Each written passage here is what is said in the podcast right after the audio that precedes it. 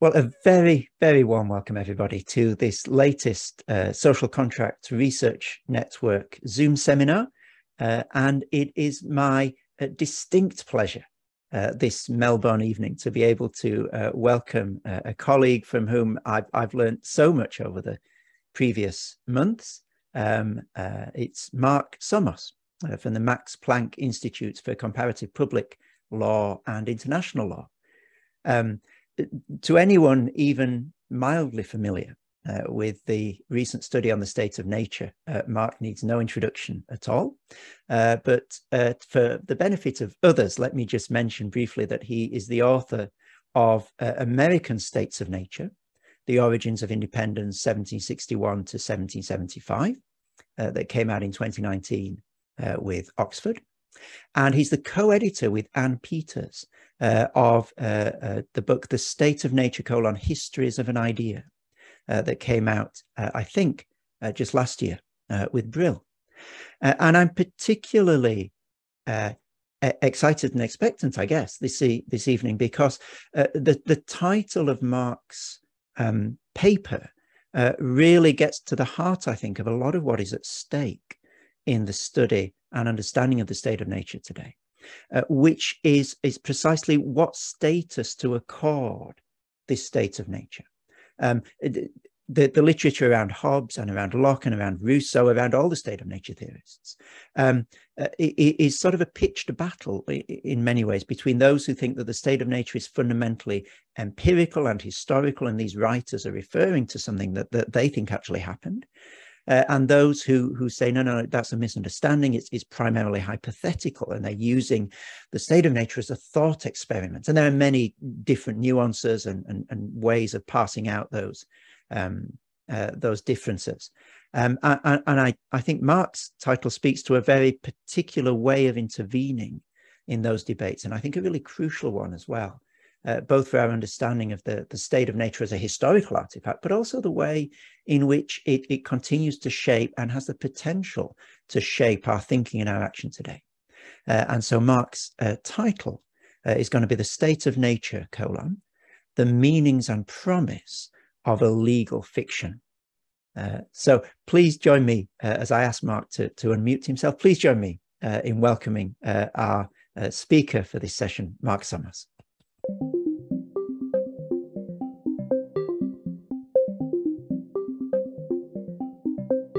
Thank you very much. It's a privilege to, to, be part of this series. And I'd like to talk about one of my state of nature projects in detail and about two others very briefly. I will try to show that the two things that my three projects have in common are that they bring out uses of the state of nature as effective legal fiction and the tremendous but underestimated importance of the state of nature theme for both intellectual history and, and for the shape of the world that we still live in. And for a wonderful overview of the ways in which the state of nature topic still matters to us today, not only in law, I refer you to Chris's podcast and YouTube video from last August, which I think really captured the whole range better than any other source I've seen.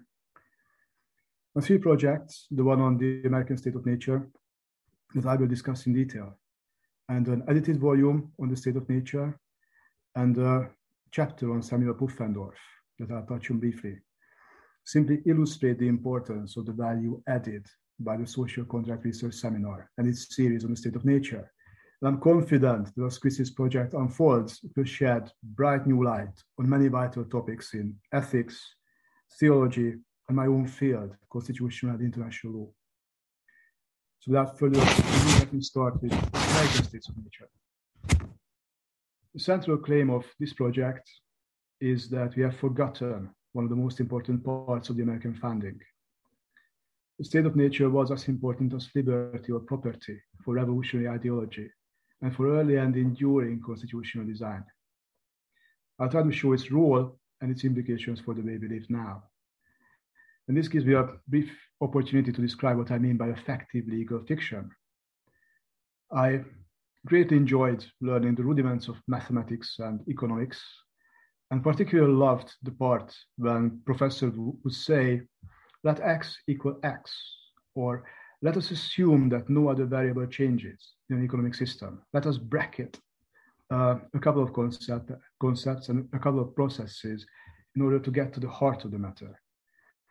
And when I started studying law, it became quickly obvious that there are, there's a unique subgroup of legal concepts that were designed to accomplish something in the real world. They are not analytical, they are not adversarial so much. They are similar to the to the template of God saying, Let there be light. At some point, a couple of lawyers got together in the 17th century and said, Let there be joint liability companies. Let there be such a thing. And through these legal innovations that are not merely tinkering on the edges, but actually create something original, they continue to influence the world that we live in today. The state of nature is not just an illegal concept, it is an effective legal fiction. For the American State of Nature project, I will try to show the role of the state of nature and its implications for we live now. I should say that I'm an American citizen and I'm not only directly affected by misreadings and misrepresentations of the American state of nature tradition, which I'll discuss at the end, but I also taught for 16 years courses on human rights, on the history of human rights at US law schools and political science departments. So with the students, we'd read Aquinas and Hobbes and Locke and Rousseau and Vattel. The move to the American Revolution and the founding period before continuing, continuing with Kant, usually up to Rawls. For the American Revolution founding, I'd be hard pressed to assign a key primary source that didn't talk clearly and often about the state of nature. But in contrast with the secondary literature on Hobbes, Rousseau, or Kant, scholarly works on, on American legal history had nothing to say about the state of nature. It's quite astonishing. See, for instance, the chief reference books, Companion to American Legal History, or the Cambridge History of Law in America, or any of the reference books or specialist books by Bailey or Woods or Reid or William Nelson, and so on and so forth. All the greats of American legal history fail to discuss the concept. And the strange missing piece that I couldn't explain to my students is what drove me to 10 years of archival research for, for this book. And the fact is, the revolutionaries used the phrase state of nature thousands of times. They used it to claim a set of fundamental rights the right to protest, representation, resistance, property, life, freedom of conscience, of speech, assembly, and self defense. They debated whether the state of nature was a condition of war or sin or tolerance or sociability, benevolence, and true religion, or a rich interaction of individuals and states fo- following moral and natural laws. In these debates, the revolutionary generation forged a shared and original meaning of the state of nature, unique to them, and later adopted in Europe, France, Germany, Italy, and so on and so forth, even Switzerland, Latin America, and wherever people looked to the American Revolution for inspiration. It might be useful and hopefully funny to tell you about my book, Contract. That's the book, and I still haven't exhausted the topic, and I think it's appropriate to talk about it today because I keep thinking about it since it was published. Oxford gave me a contract to cover two and a half thousand years of the state of nature discourse, from Hesiod to Kant, with emphasis on the American Revolution. We then changed the scope to 1761 to 1820, for which I have completed the research before we narrowed the scope to 1761 to 1775, so 15 instead of two and a half thousand years, because I just found too much material that hasn't been published. And because of this, I also had to adjust my method. Instead of covering everything relevant to the state of nature, and accounting for the shifting meanings of terms, such as social contract or the natural condition of mankind, and so forth, are focused exclusively on explicit invocations of the state of nature.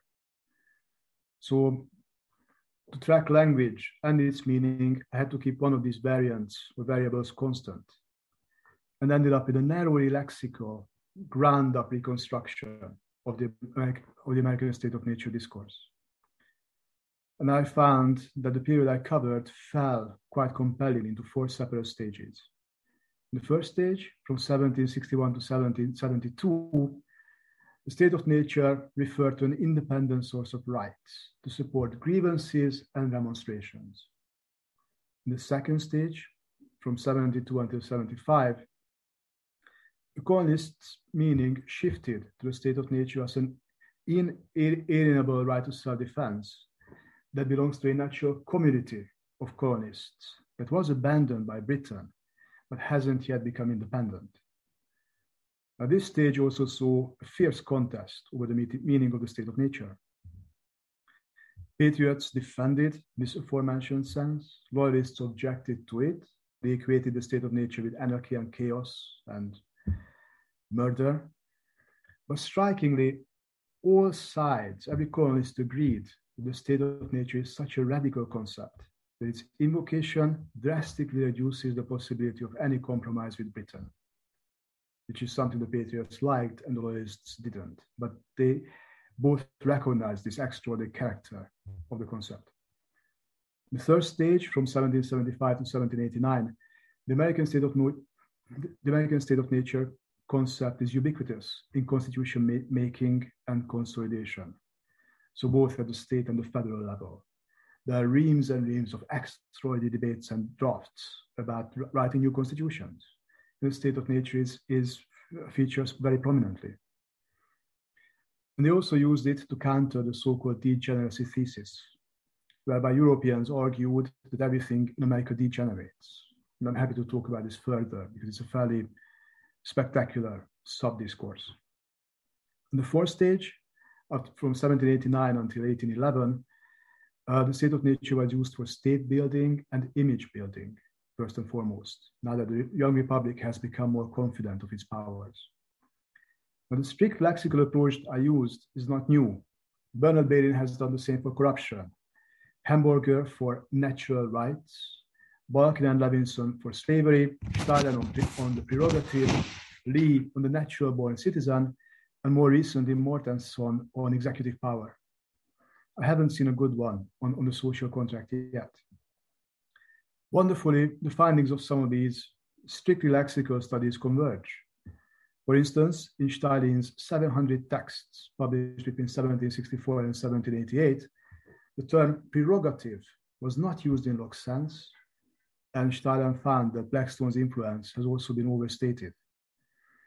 And my work shows, tries to show, that the American state of nature is not at all Lockean, and there was very little to Blackstone for three reasons. Firstly, Locke and Blackstone do not provide for the aggregation of individual state of nature rights into an anti-political community, which becomes the dominant meaning of the state of nature in the first stage of the early American discourse. Second, when Locke and Blackstone are used in colonial North America, they are often used to support the British Empire. Corporate propagandists and imperial officials habitually described America as a state of nature full of potential and promise. Thirdly, archival evidence shows that the colonists drew on many other thinkers than Locke or Blackstone, and long before Blackstone's commentary, there was an original, sophisticated American state of nature discourse already in place. And one of the best sources for this is the, is the university archives for the old colonial universities. So Harvard, Yale, Princeton, called the College of New Jersey at the time, the College of Philadelphia, and, and Columbia in New York. And they contain student notebooks, and declamations and theses, which are often an extraordinary and underutilized resource. To give just one example, we find Francis Alison at the College of Philadelphia, one of the students of the great Francis Hutcheson in Glasgow, and later tutor to the great revolutionary John Dickinson. Now, once he arrived in Philadelphia, Alison started teaching ethics and the rudiments of natural law. Like Hutcheson, he criticized Hobbes and Pufendorf for exaggerating the inconvenience of the state of nature. Among friendly states and among friendly individuals, the state of nature can even serve as a framework for sophisticated dispute settlement based on natural, not on civil laws. So Alison built this extraordinary super, legal superstructure on the state of nature concept. You can summon arbitrators, you can appeal to equity, you can appeal to, to natural justice to settle fairly detailed controversies, legal controversies, and you don't need the state at all for any of this. And this only emerges from, from, from the student textbooks. What turned out to be the revolutionary generation was reading in school that the state of nature is a condition that would, would not need to be abandoned for the polity if people remained friends and had a natural sense of justice. Incidentally, the huge underused archives of student notebooks and dissertations also change our understanding of the American reception of the Scottish Enlightenment. The student notebook shared by, by the three sons of Chief, Chief Justice William Allen just kind of took over from the older brother and went back to school with a half half empty notebook. Is now in the archives of the University of Pennsylvania. And it shows that already in 1760, Edison students started incorporating texts by another student of Hutcheson, namely Adam Smith, who was just finishing his theory of moral sentiments, published in, in 1759. So that's almost a, decade earlier than scholars think Smith was Smith reached the colonies. The state of nature focus is, is a tremendously powerful torch into, into many corners of the, of the, of the literature. What else did the revolutionary generation read in college? Burlamaqui's Principles of Natural and Politic, and Politic Law was on the curricula. The 1748 and 1752 translations were standard textbooks. In the Principles of Natural Law, Burlamaqui writes, quote, the civil state does not destroy, but improve the state of nature, unquote. And far from replacing civil society, as Hobbes and Rousseau would have it, government gives, quote, the primitive state of union and society a new degree of force and consistency, unquote. So in this case, uh, in, in Burlamaqui early work, used as a textbook, the state amplifies and builds on the state of nature. It perfects and completes the, the legal regime anchored in the state of nature. But in his later Principles of Politic Law, Burlamaqui's state of nature is an idyllic condition of natural equality, but it cannot last. So as Montesquieu and Rousseau agreed, people cannot stay in the state of nature and need to exit into the polity that has a common arbiter. And because both Burlamaqui texts were on the curricula, you find students figuring out the contradiction and engaging with the topic by, by, by the mid 1750s, by, by the early 1750s. Other sources from the 1750s also show a fascinating range. Thomas Pownall was governor of Massachusetts from 1757 uh, until 1760, published in 1750 a treatise in which he criticizes Hobbes' state of nature. He tries to address the colonist grievances and describes the British Empire as a natural community in the state of nature, which is a fascinating position. And Hutcheson was not successful in creating a compromise between the metropole, metropolis and the colonies, but when he tried to do so, the state of nature was his preferred method.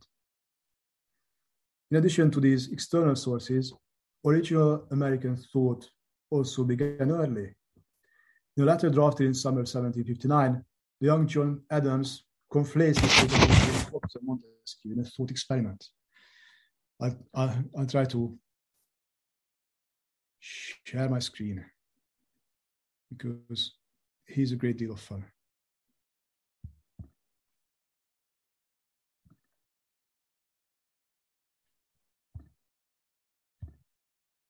Adams was an inveterate annotator and is often very, very funny. Sorry he has annotations in Rousseau. Some of them say things like, nothing but a paradox would do for a Frenchman. Just like wonderful, wonderful stuff. But in this particular case, he, he, he sets up a thought experiment drawing both on Montesquieu and on Rousseau and on Hobbes that he writes up in detail in his diary. And this is just the annotation that, that, that you see. The thought is this What would happen if a child was isolated in a room and grew up to age 20, supplied with all necessities except for human contact, would he feel powerless and weak and be frightened of everything when he finally left the room, as Montesquieu suggests? Or would Hobbes' state of nature apply? if, quote, a whole army of persons trained up in this manner in single separate cells, unquote, were brought together and just let loose. Would they flee? Would they fight or feel sympathy and begin to collaborate? What is real human nature? And to get to that starting point, Adams looks at the state of nature writings of Hobbes, Montesquieu, and Rousseau and tries to combine them and put them in and, and make them interrogate each other. This is his annotations on Montesquieu. I'm not going to talk very much about King George, but we have found out recently, as his papers are released, that he himself was writing original essays on the state of nature, which is, I think, a very kingly, kingly endeavor, much to be recommended. Now, there's some literature on the impact of Rousseau's social contract on American thought after the 1770s. Thus, Smith, I argue Rousseau's influence began much earlier with the second discourse, and the state of nature played a key role throughout Rousseau's American reception. And if you'd like an excellent account of the state of nature in Rousseau's works, both of these works, please see Chris's podcast and YouTube video from last September. Rousseau's 1755 second discourse was known in Boston by 1761. Readers also picked up the social contract soon after its English translation appeared in 1764.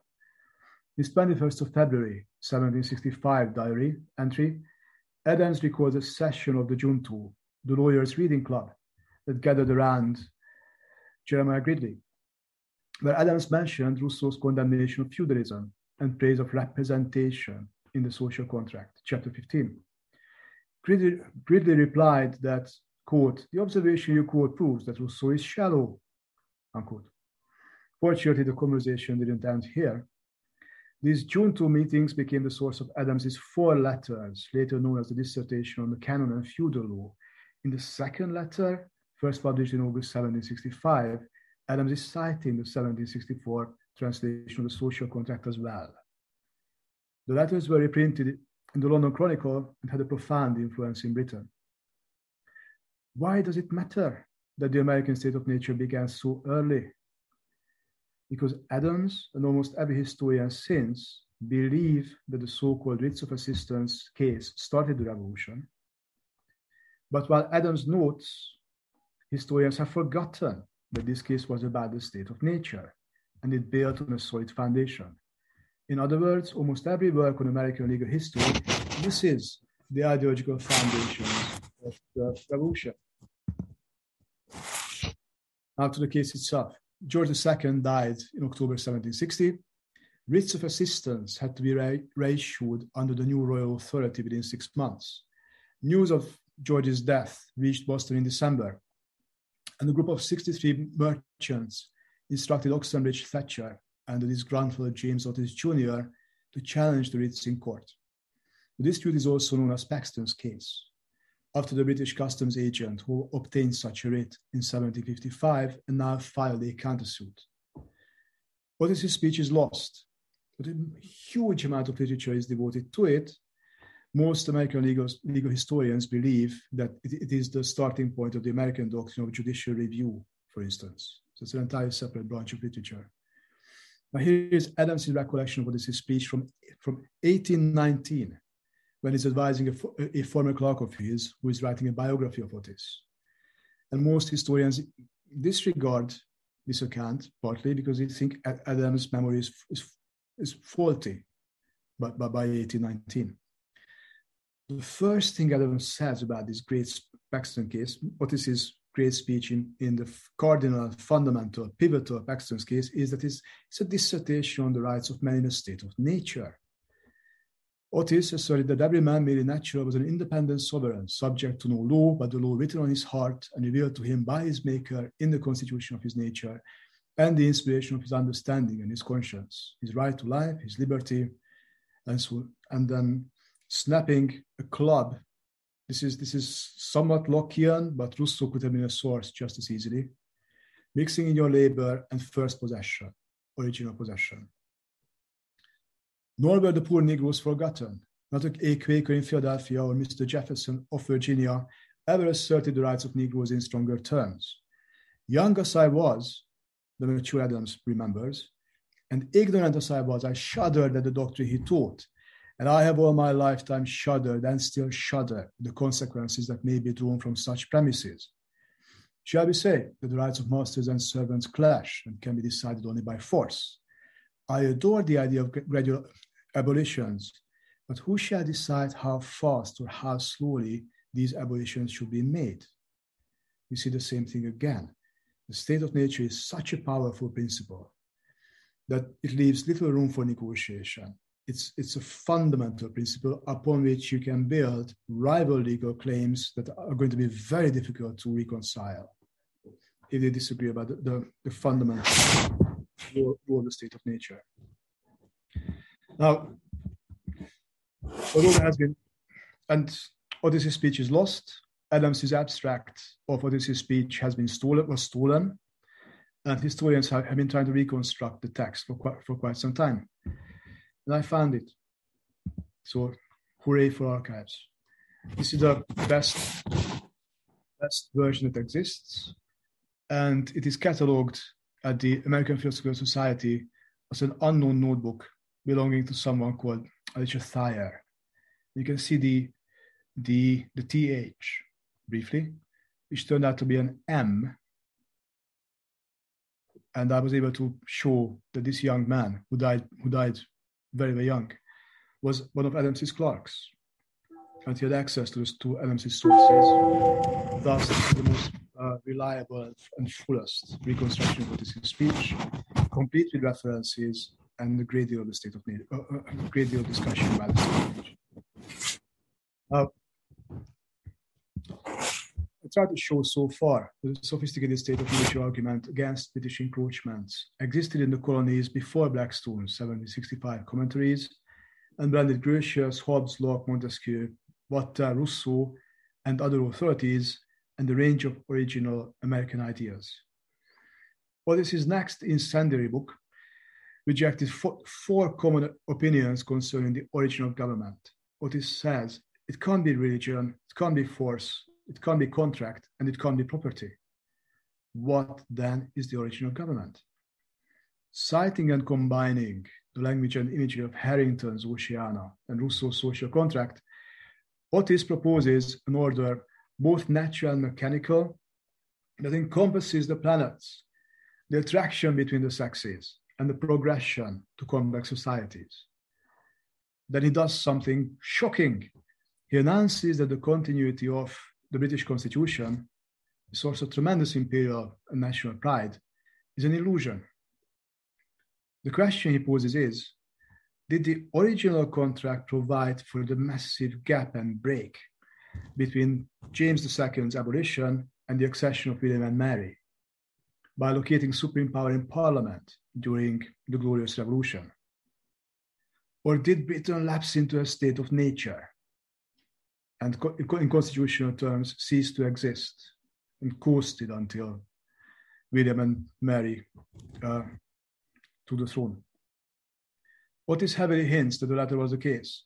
Therefore, Parliament in the 1760s had no perfect right to government either. Right.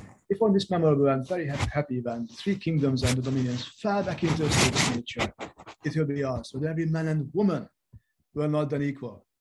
If so, had not every one of them a natural and equitable right to be consulted in the choice of a new king? Or in the formation of a new original compact or government, if any new form had been made? Might not the nation at that time have rightfully changed the monarchy into a republic of any form? That might seem best. Would any change from a state of nature take place without the consent of the majority of the individuals? If, upon the abdication, all were reduced to state of nature, had not apple women and orange girls asked the right to give their respective suffrages for a new king as a philosopher, courtier, maître, and politician?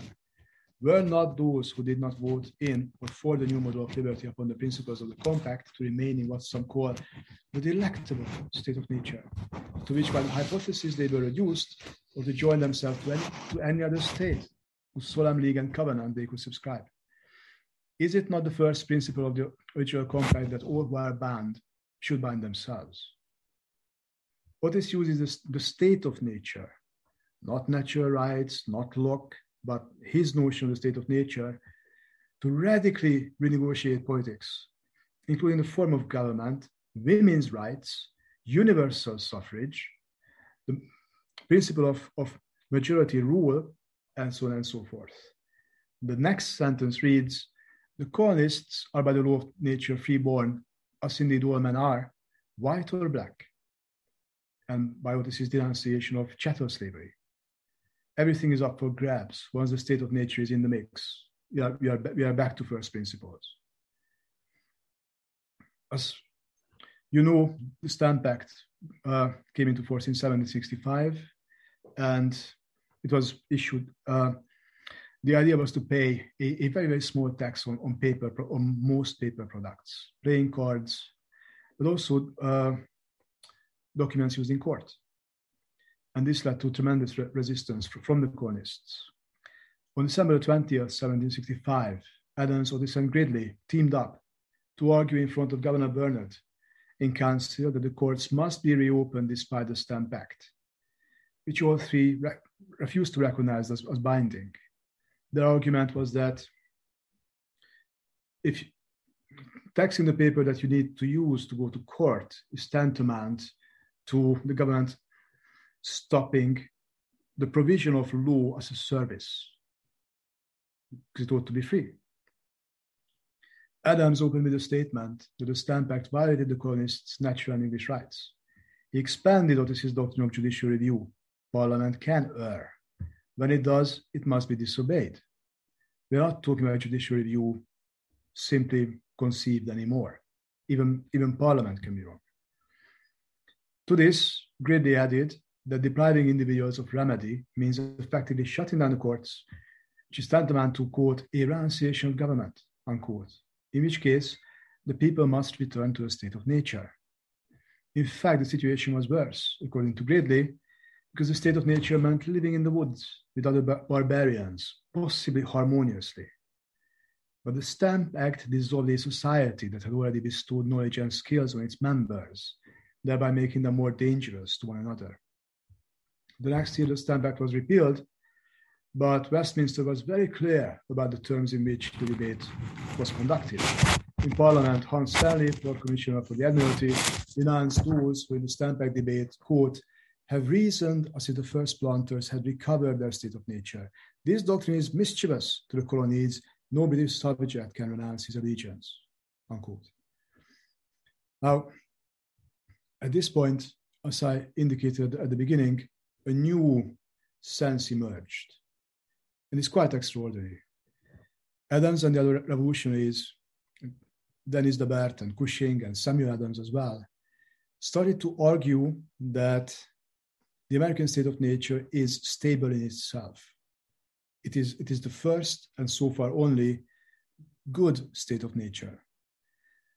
They usually started the argument by, by noting that much of the North American co- continent has not been explored yet and it's not inhabited yet. The parts that are inhabited are tremendously fertile and productive. And the colonists themselves already possess uh, an understanding of the local flora and fauna and the constitutional tradition of their own. These things combined, the natural potential with the constitutional wisdom and independence, suggest that this particular continent has a, a greater potential than.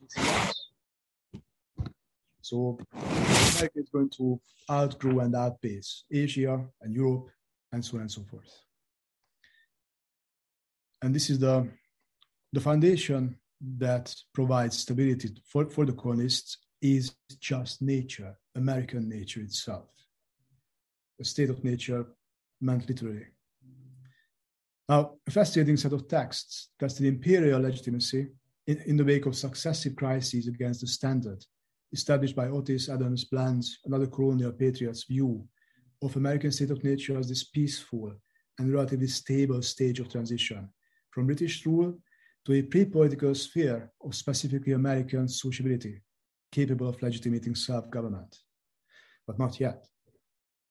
In the immediate aftermath of the Stamp Act crisis, in a notable, in a notable address to, to Governor Thomas Hutchinson. The Massachusetts House of Representatives described the failure, failure and breakdown of imperial government, followed by a natural order from which a new polity might be formed. Quote, but for many months past, there has been an undisturbed tranquility in general in this province, and for the greater part of the time, merely from a sense of good order in the people, while they have been in a great measure deprived of the public tribunals and the administration of justice, and so far thrown into a state of nature. To quote a, an example from Virginia, so we don't only stay in Massachusetts, Richard Bland responded to these Westminster criticisms of the colonial state of nature in wonderfully interesting terms. Uh, Thomas Whately, Grenville, and many Westminster pundits argue that, that the colonists misunderstood the state of nature completely. And if they were right, then practices such as virtual representation in Britain were also unlawful. There are rotten boroughs in Britain, but the system functions perfectly well. Manchester doesn't have enough electoral districts, but, but people in Manchester understand that every single voter in Britain represents the, to- the totality of British interests and not local interests. And they gave, try to give this crash, this crash course to the colonists about how the state of nature functions and its impact, for instance, on the system of representation. And Bland was delighted. He said, Yes, you're absolutely right. Manchester should revolt as well. We are revolting. That's what Manchester should be doing too. And so they, they, the American state of nature discourse galvanized the English radicals. At which point, the governor of Massachusetts, Bernard, dissolved the assembly. This led to riots. Four regiments were sent to Boston. They arrived in October uh, 1768. And during these months, Self defense, similarly to property earlier, began to be described as a state of nature right that could be transferred and expanded from an individual into a collective state of nature right. You don't find this in Locke. In a way that could be de- delegated not to the British government, but to American civil society. It's not even a government, and it can hold the aggregated individual rights to self defense because it is a stable state of nature. The concept is working quite hard by, by this point. With the turn to self-defense, the state of nature right of opposing force with force reverted to colonists. And this most wonderful new institution uh, really came into its own. The committees of correspondence. committees of correspondence could be any size or shape. They could be between two small cities, multiple, multiple states. They could involve 50 people or 50,000. The idea was to, was to have a self-organizing community for discussion. So they can take many shapes. They can rule, they can discuss ecclesiastical matters, but also, but also politics. Now, in 1770, Joseph Greenleaf drafted the so-called resolves of Abington, to quote, that all nations of man that, that dwell upon the face of the whole earth, and each individual of them are naturally free, and while in a state of nature have, have a right to do themselves justice when natural rights are invaded. The Abington resolves were circulated widely across the colonies, thanks to the committees of correspondence. And this is the turning point when, when proper armed, armed resistance was justified legally, entirely on state of nature grounds according to this new notion, this new formulation, that the entity that Britain pushes into the state of nature is not an incoherent mass of colonists anymore, but a nation that already exists and holds rights independently, even though it's not a state yet. The work of the committees of correspondence is best ex- exemplified by the 1772 Boston Pamphlet, which ends with the committee's address to 240 towns to join the cause of Massachusetts.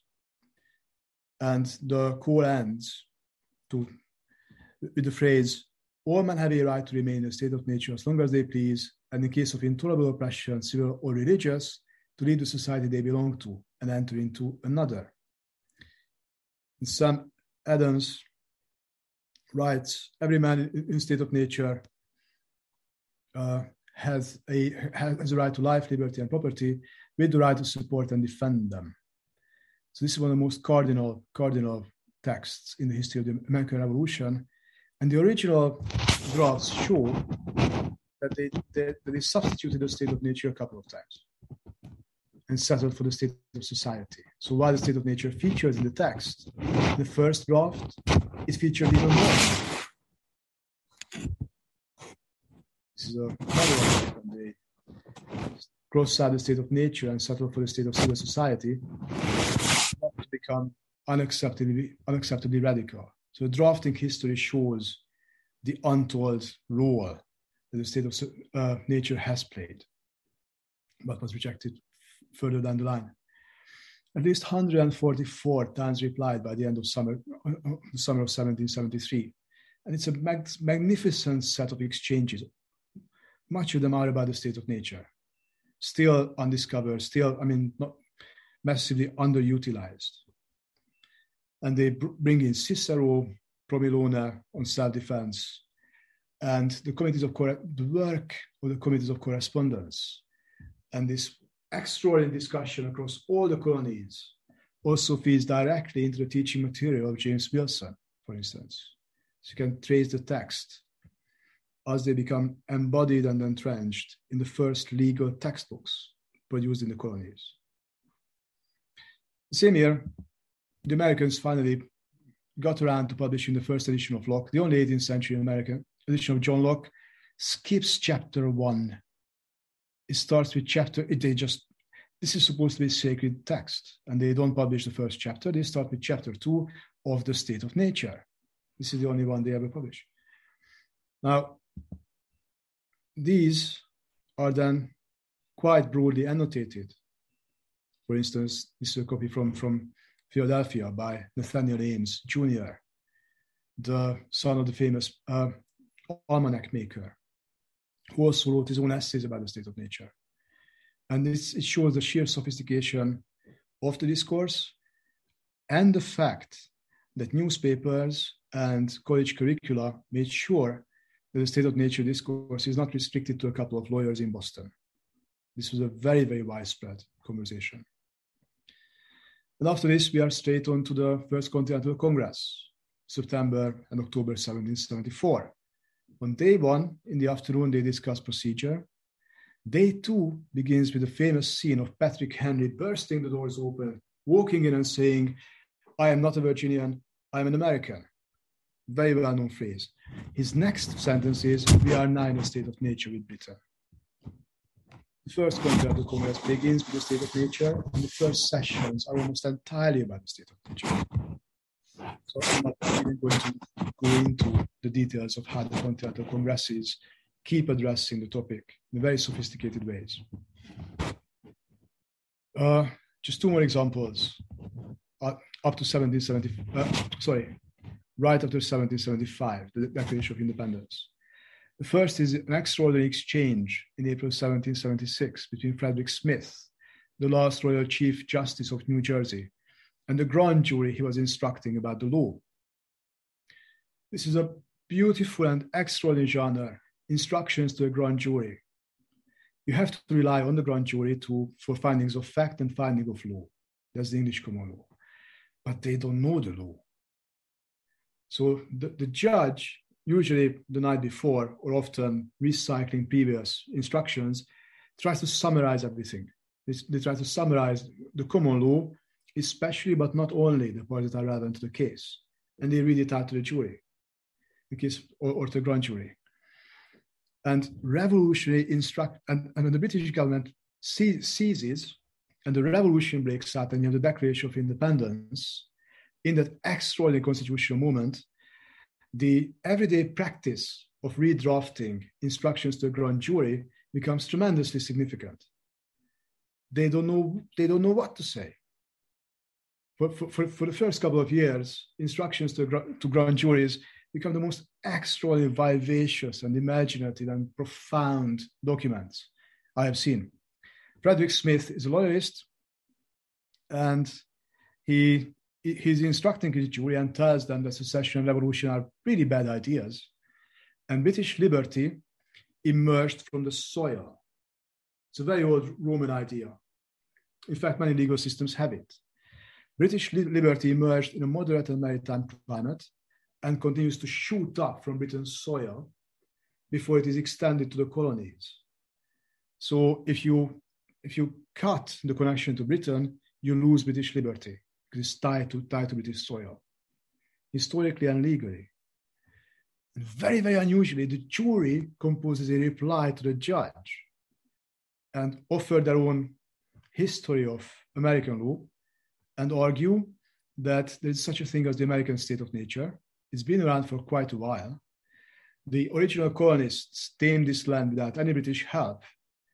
They have, they have grown tremendously rich and successful and free cities along the coast and then further inland. And American liberty shoots up from American soil and sustains, and what sustains American liberty is the American state of nature. And the jury composes a legal tract in response to Smyth, which is the most phenomenal thing.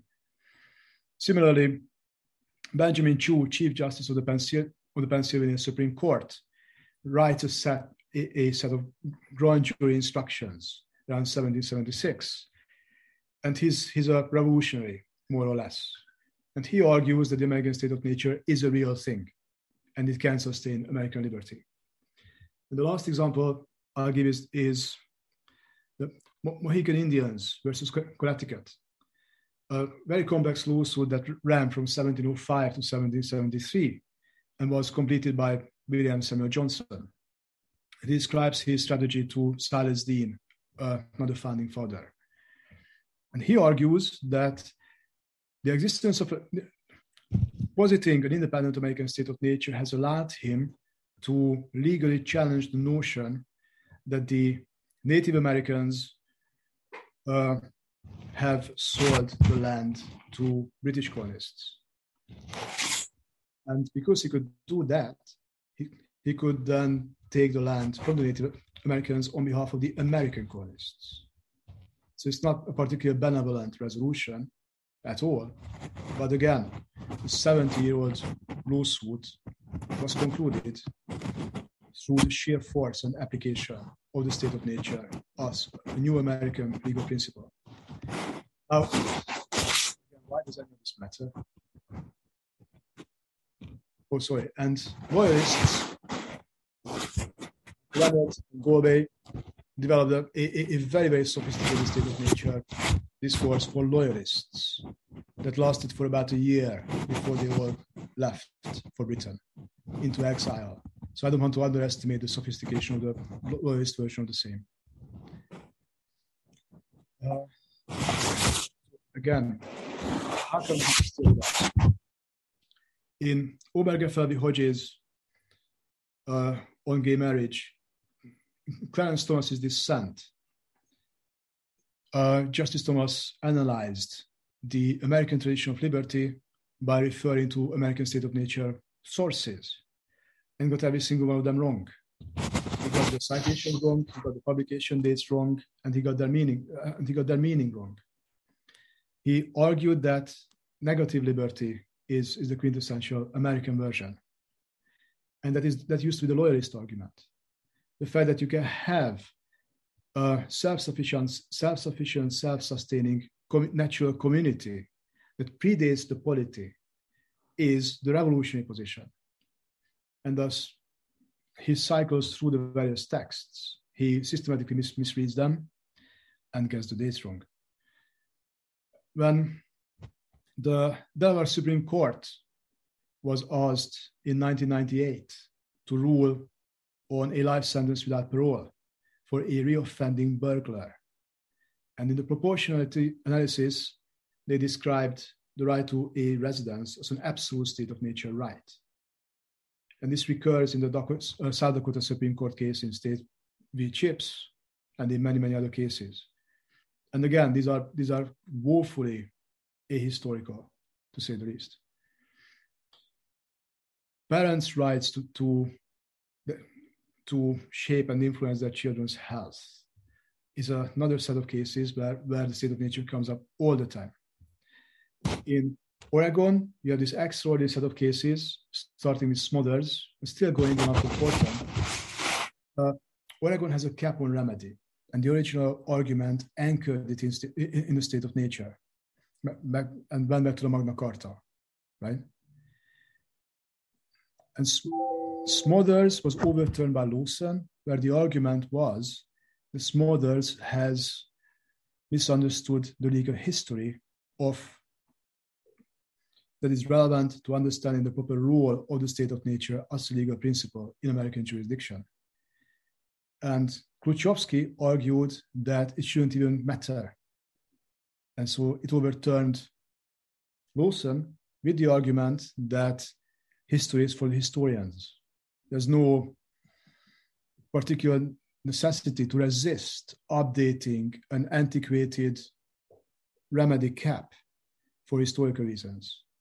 And Horton used that argument to reinstate the cap from the, for the conservatives, taking the Klutschkowski position that history doesn't matter and refusing the anti-historical argument for an to achieve an anti-historical outcome. And the back and forth between the parties consistently and always returns to what is the correct definition, understanding, and role of the state of nature.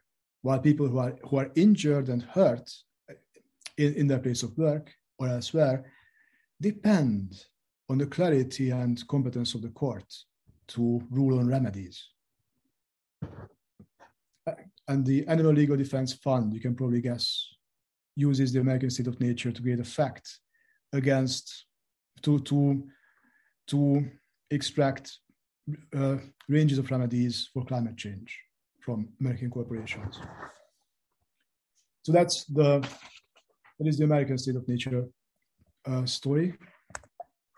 And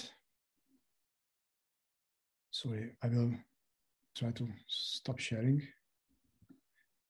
Now, briefly about the other two projects. One concerns the edited volume that Chris has kindly mentioned. And here we try to bring together practicing lawyers and legal historians and a couple of literary historians as well. As you saw, the state of nature has been used as effective legal fiction to create a brand new world. And it, it is ubiquitous in many, many elements of, of uh, contemporary jurisprudence. But we thought we ought to test the proposition, but it still has the vitality and the potential to change 21st century law. And so after the first couple of chapters on legal history, we have chapters on climate change, universal basic income, and a few other current legal problems where the authors try to use the ingenuity and creativity that, that their predecessors have displayed to similar effect. And what I'm writing now with Yanis Evrigenis is the, the role of the state of nature in Samuel Pufendorf, the first chap to hold a chair in public international law.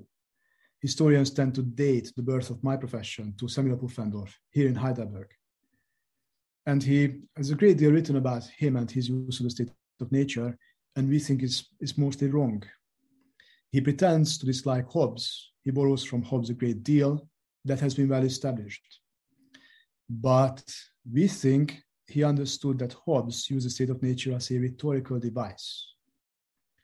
This is a bit complicated, and Yanis is much better at this. But the basic argument is that if Hobbes tried to tell you to leave the state of nature because it is, it is frightening, you wouldn't necessarily listen. He has to persuade you he doesn't. He he he pretends to appeal to your reason, but he's appealing to your emotions in a very very calculated way. And Yanis calls this the rhetoric of science and the science of rhetoric, and tries uh, and identifies compellingly exactly where the science comes from, not only Quintilian, but 17th century cognitive, cognitive psychology, effectively. Now we think that Pufendorf understood what Hobbes was doing, and his, and his ostensible refutation of Hobbes is, is an endorsement of Hobbes's method, Pufendorf is using the state of nature in the same way to convince people to leave the state of nature, to become soldiers, to accept punishment, to behave, to conform, and so on and so forth. But he limits the scope of the state of nature because he finds Hobbes is far too frightening and wide ranging. And he uses it in a very narrow technical sense, but also to do other things. One of the great mysteries about Pufendorf is the so called state system. Uh, international relations scholars to this day talk about the English school, Bull, Edward Keene, and so on and so forth. The Göttingen school from the 18th century as well. They all drew their inspiration from Pufendorf's formulation of a state system. They are states that have a natural affinity to one another through shared history, language, religion, and so on and so forth. They are not simple federations and alliances. Now, Pufendorf insists that the best international relations model for the state of nature in his time is not state, state against state in, in, in the pose of, of gladiators, as Hobbes would have it, but it is the state systems, right? And we think it is because he has understood the, the power of persuasion. State systems can cohere. Kant is wrong. Pufendorf is not naive. It is enough to use the persuasive power of, of the state of nature to force a, just a couple of states with shared histories and shared sensibilities to cohere with reasonable uh, stability. And so we think that Pufendorf's entire state of nature system, sorry, Pufendorf's entire state, state system notion, which is tremendously influential well, well into the 20th century, is a direct adaptation of Hobbes' idea of, of the rhetorical power of the state of nature. Sorry, I, I, I hope that was more or less clear. And then obviously, since my two and a half thousand years turned into 15 years, in the fullness of time, I would like to write parts two, three, and so on and so forth.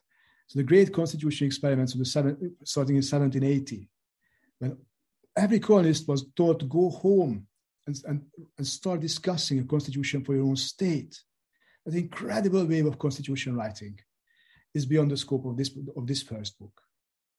And if somebody else wants to write it, I'll, I'll stand down. Otherwise, somebody has to. Thank you. Thank you so much, Mark.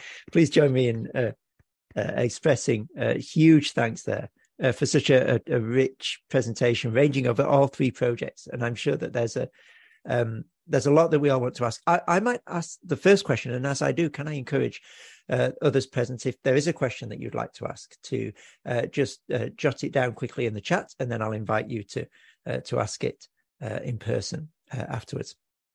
Um, now, Mark, I let let's dive in at the idea that you mentioned about halfway through there that the state of nature gives rise to legal claims that are very diff- uh, difficult to reconcile i think was was the way that you put it. And i i wonder that that led me to thinking is there anything in the state of nature idea itself and i know that that that itself is a strange formulation that you you may want to push back against uh, that predisposes it towards a particular sort of use or, or is it really radically all the way down a, a, blank canvas that that people put to all manner of ideological ends in a way that that doesn't sort of predispose, say, a, a conservative or a progressive reading. That you know it's, it's been used to um, to support the colonial enterprise. It's been used to undermine the colonial enterprise. Is is there anything in the state of nature that predisposes it, in your opinion, to one of these things rather than another? that is an excellent question. I I I can't answer it. I I, I have the I have elements of the answer, but but not the actual answer. So firstly, the, the sources suggest that you can use it for anything and, and they did. The loyalist version was extremely sophisticated, and uh, and Adams's party used very questionable and aggressive methods to exclude all of those senses. And also the occasional jokes, which were terrible. So you have, you have these jokes from Philadelphia when, when Adams is coming down the stairs and meets someone and says, Oh, you are another delegate. I, I haven't met, met you yet. Which state are you from? And the other delegate says, From, from the state of nature. And then Hobbes said, Well, then, then, then you are damned. Because being in a state of nature in 1770s was also used to us as a synonym for hell, as state of nature, state of sin. So, sorry, the, the, the range of text suggests that it could, could be used for anything, and politics won at the end of the day, when it came to narrowing down and nailing down the, the established semantic range of the state of nature. However, the very fact that the state of nature was used in so many senses, and you have described them admirably, you you covered them better than anybody anybody else have seen. It can be nature, it can be nudity, it can be hell, sin, heaven, the un- untamed condition of an island or an animal species could what we described as a state of nature means that some uh, meanings that emerge from the simultaneous utilization of more than one semantic range will lean in one direction inevitably. So the easiest way is to use a, Venn diagram. If you have if you have 12 different possible meanings from heaven to property, so some of these will, will overlap and, and many of the texts will fit into these overlaps and I, I, have I have offered several texts that, that fit into a very particular overlap between, between them. Now the fact that that the sheer power of nature and mankind and humanity's responsibility for nature is, is one of these sets of main meanings will tend to encourage even legal use of the state of nature to be mindful of the environment it is very hard. It, it, it is not impossible, but it's more difficult to use, use the term with legal effect if you are going to ignore the environment completely. So there are built, built-in trends and points of narrowing just given the, the, the range of meanings, if, if, that makes any sense. But it is inherently quite flexible. Yeah. It does resist some combinations. Yeah, that's really, really helpful. Thank you. Sorry. Um, I, I guess I guess that leads to to another observation, which perhaps should have I should have asked first, which is why, regardless of how it is used, why do you think that the state of nature motif has such purchase? Why is it referred to so often in these legal arguments as if it were a, a, a sort of a um a, a, way of of winning an argument in itself almost. You know it seems that a, ref, a, reference to the state of nature is is is often put forwards as you know well this this should settle the matter. And and you know the response that you've given just shows that it, it does anything but. It is used for so many different ends. You know is it is it the the influence of of hobbes? Is it the theological antecedents in the same way that you know referring to to adam and eve and the fall might be seen to to to sort of clinch certain theological debates? Is it that move that's being made? Why, in, in the particular period that, that you were looking at in, in, in that wonderful book of yours, why are people so often going back to this idea, do you think? What what are hmm. they what are they seeing in it? What are they intuiting in it? Again, excellent question. Above my pay grade, to, to, to be honest, but the some well sometimes people are are tired of the of the dead ends that the, the, use of old ideas have led them to. Mm. and natural rights are, are, are, the most obvious example. So state of nature rights trump natural rights state of nature rights are, are in, alien, alienable according to numerous sermons and many of the texts that i've cited while natural rights are negotiable and, and domestic law can override them and, and can constrain them. But the, the, So on the one hand, just looking for new solutions, need need for innovation because the old system breaks down. And secondly, obviously, partisanship and brinkmanship, and just trying to sail as close to the wind as possible in constructing legal arguments. But also aspiration. The, th- the third thing that I have found quite often is, is, is an aspect of law that's very, very hard to codify. Mm. So e- equity is supposed to correct the common law. When you are right, but I am wrong, but I'm poor, the judge will say, let's, let's, let's try to find room for equity here. Equity is supposed to correct the Roman law. Similarly, state of nature rights and the law inherent in the state of nature that is not natural law is often invoked for, for aspirational purposes. One of my favorite cases is, is Blackstone. Blackstone is extraordinary. He said that there are absolute rights and relative rights. Absolute they correspond to absolute duties and relative duties or obligations in more contemporary sense.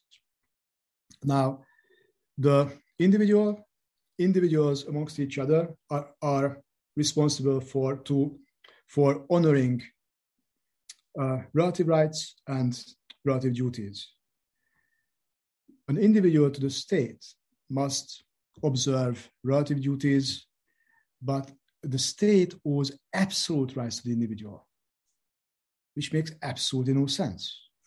Blackstone puts the state in an impossible, in an impossible position. And the argument is that so it's a state of nature argument. Blackstone says that absolute rights derive from the state of nature. Individuals are only going to leave the state of nature for the polity if their rights don't diminish. Everyone before Blackstone was happy to argue that you have to give up some of your state of nature rights to enter the polity, and it will protect you. Not, not, not, not for Blackstone. The state must always consistently strive to, to guarantee state of nature rights, even though it evidently cannot. But that is how the law evolves. That's how it improves. That is the engine of the common law. The engine of the common is the aspiration to provide state of nature rights, even while only asking for, for relative, relative duties. So this, this, this will be three, three just, it just casuistry, uh, aspiration, and the third thing that I have not forgotten.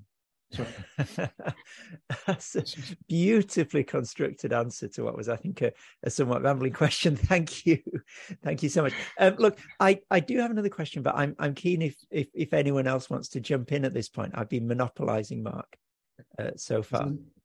It's an excellent excellent question in, in the comment. Oh, I haven't seen that. You you can you read it out there, Mark? Who who was asking it? And you...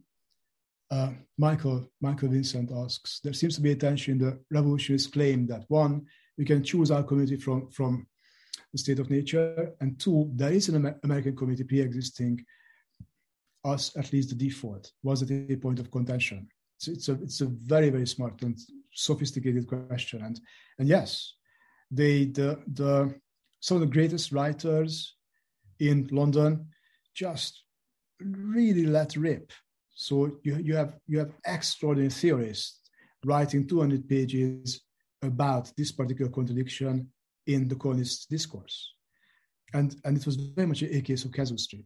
So so that, there's a very large number of contradictions in the colonial state of nature discourse that is never resolved. Slavery is one. Everyone is free, everyone is equal, therefore I can secede without, without honoring my obligations to Britain. Also, I'm, I, I have slaves. So the other thing that, that Westminster writers made, made fun of, and try to, try to use the point that you, that you made in the same way, to argue that the colonists are stupid. So they, their, their, the legal arguments are incoherent. So this, this you're, you're absolutely right. I mean, that, that, that was a contradiction that they picked up on and tried to put it to try to create legal effect around it. Thank you very much, um, Mark. That was a really, uh, really great talk. I, um, I really enjoyed it and learned a lot. I, I, had no idea about all this stuff at the uh, the American Revolution, so um, uh. I'm I'm very interested in this. So I'm keen to look into the into the book and pick out some of those examples and that. So thank you. Thank you thank you very much for, for, for bearing with me and for, and, and for the excellent question. Thank you. Wonderful.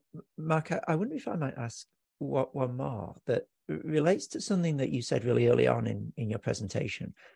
Uh, I think you were de- describing a legal fiction in general, and you you used the example of "Let there be light." So one, it's almost a performative utterance. The the the producers that of which it speaks, um, and and I think I'm, I'm persuaded by that, and and I, I'm just wanting to to push that a step further in a sense and say, well, is is there while that is the, certainly the case legally that it brings into being this this legal entity, does there not also have to be a sense in which this is precisely not the same sort of creation as let there be light. Not not an ex nihilo creation but there has to be some intuitive resonance. The state of nature has to make sense to people in order for it to to have traction as a legal concept. There has to be something in the in the zeitgeist in the social imaginary however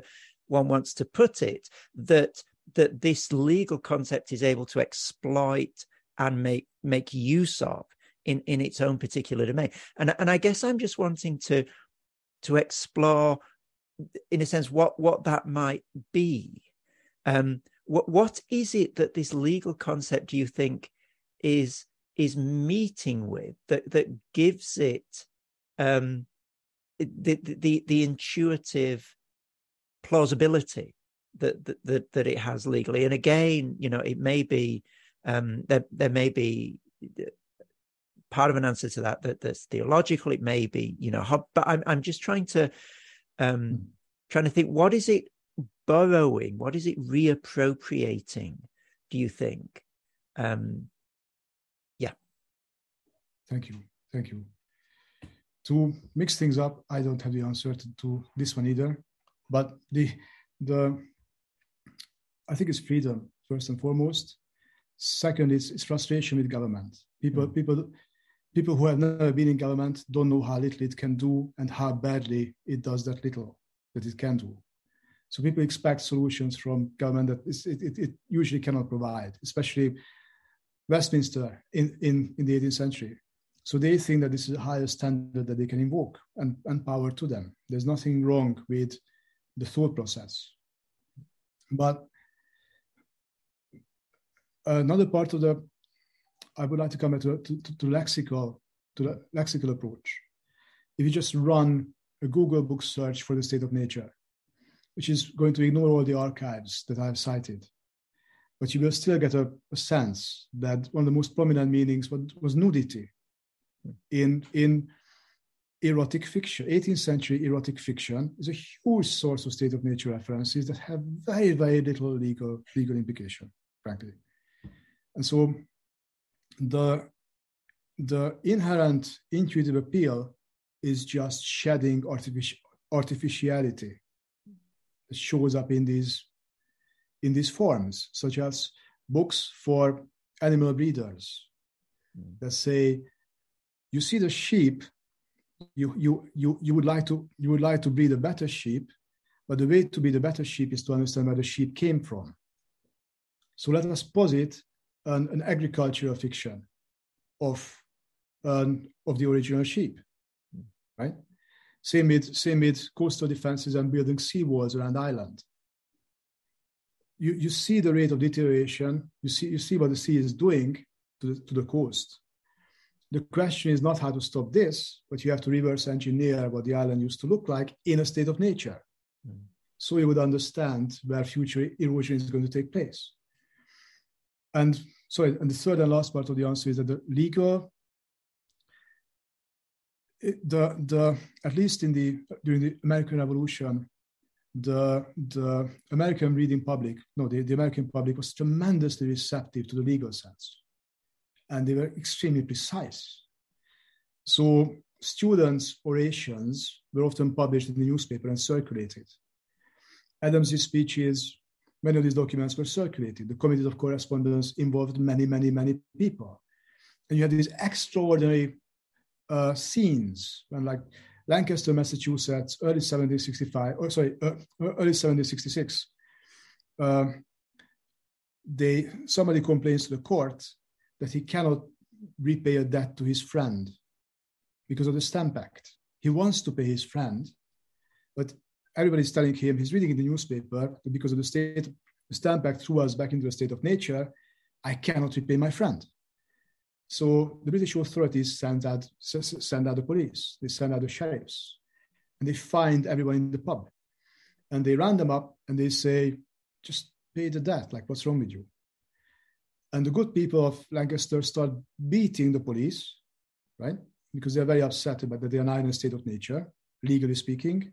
Then they stop, put the sheriff and his assistants on chairs in, in the center of the, of the pub, and they have a constitutional debate.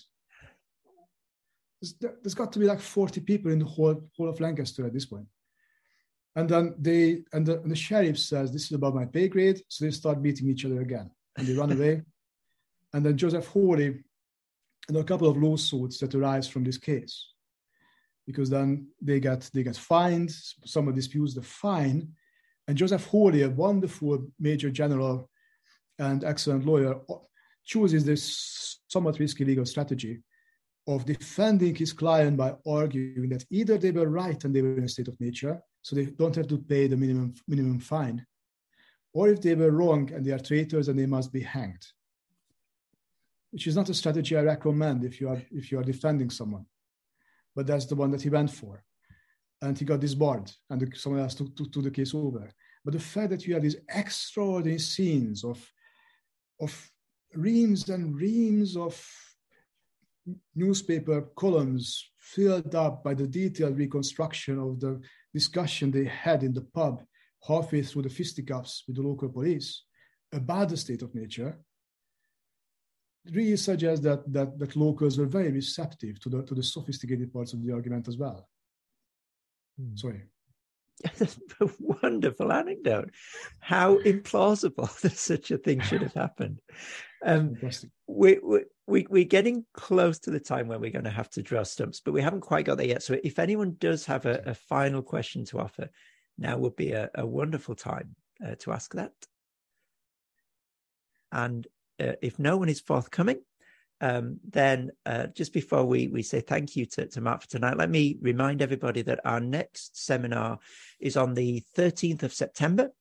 Uh, and Sarah Winter of the University of Connecticut Department of English uh, is going to be uh, uh, speaking uh, to the title From Natural Equality to Frank Pledge The State of Nature, Ancient Constitutionalism, and the rupture of the social contract in 18th century anti-slavery writings. And uh, Sarah is one of the contributors to the uh, book that, that, that Mark co-edited, uh, that excellent book on the state of nature that's really worth digging up and reading for anyone with an interest in the subject as well.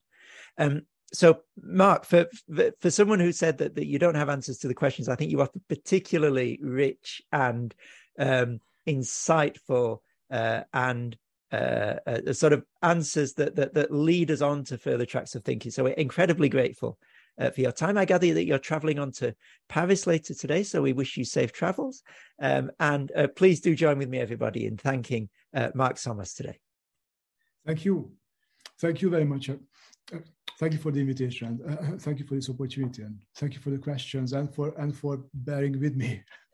thank you. Thank you very much. Thank you.